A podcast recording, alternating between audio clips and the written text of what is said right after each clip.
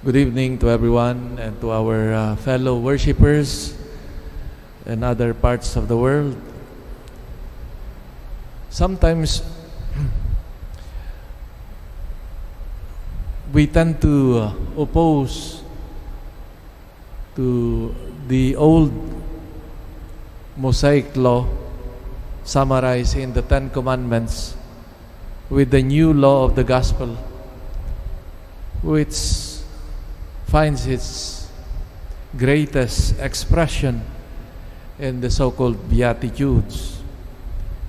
It seems to us that Christ Himself gives us the reason to do it, who says that it is not, for example, in one instance, He Himself declared that Sabbath, that human beings are not made for the Sabbath, but the Sabbath for humans.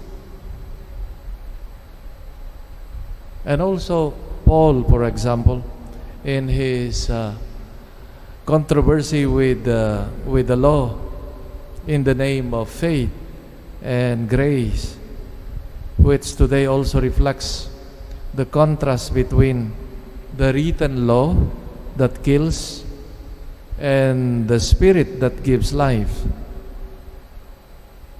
But Jesus, when we see Jesus after proclaiming the Beatitudes, seems to deny this impression or sometimes our claim. Isn't there a certain contradiction here? Isn't true that the gospel of love and grace has made the old law with its many prescriptions obsolete? Or are we to understand that the good news of Jesus Christ adds to the old law and leaving it intact? What does it mean, in short, to give fullness? Because that is what the gospel today claims as a contribution to this law of all. In order to understand this tension and apparent contradictions, I think it is good not to stay on the letter or the words, but to look at them in the context of all the preaching and action of Jesus, and also in the way in which this was understood in the early church. And uh, certainly, St. Paul is an authority here. Taking something to the full means reaching a perfection that exceeds but also preserves what is to be perfected. If the best expression of the Mosaic law is the Ten Commandments by which we recognize God, respect, and do good to those closest to us, and refrain from doing evil to anyone, all these demands reach their perfection in the law of love for God and neighbor.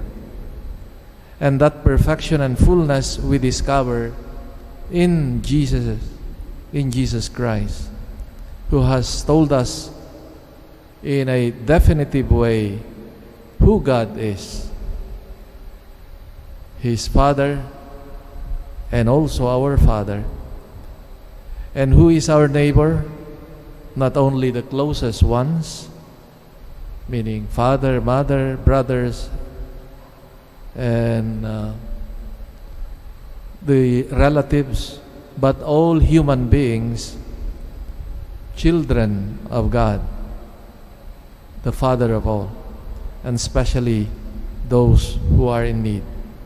So, if perfection of the law is love, we can understand that at times certain ritual perfect, prescriptions such, such as the Sabbath law, for example, have to yield to the demand to do good to the needy that seems to contravene the prescription of the Sabbath. How then to understand the apparent legalism contained in the demand not to skip just one of the less important precepts? Seen from this centrality of the new covenant, the new commandment rather, we understand it in the sense that true love is not limited only to doing good in general and broadly, but it goes down to the smallest details, delicately attends to the specific person in their real needs, no matter how insignificant one or the other may seem. The uh, perfection of the law or the fulfillment of the law that is an obedience to the law that Jesus emphasizes is of course fulfilled in the commandment of love. In our following of Jesus, we are again invited to see our attitude in this fulfillment of the law of love that uh, the Lord invites us to recognize our uh, calling to uh, fulfill this law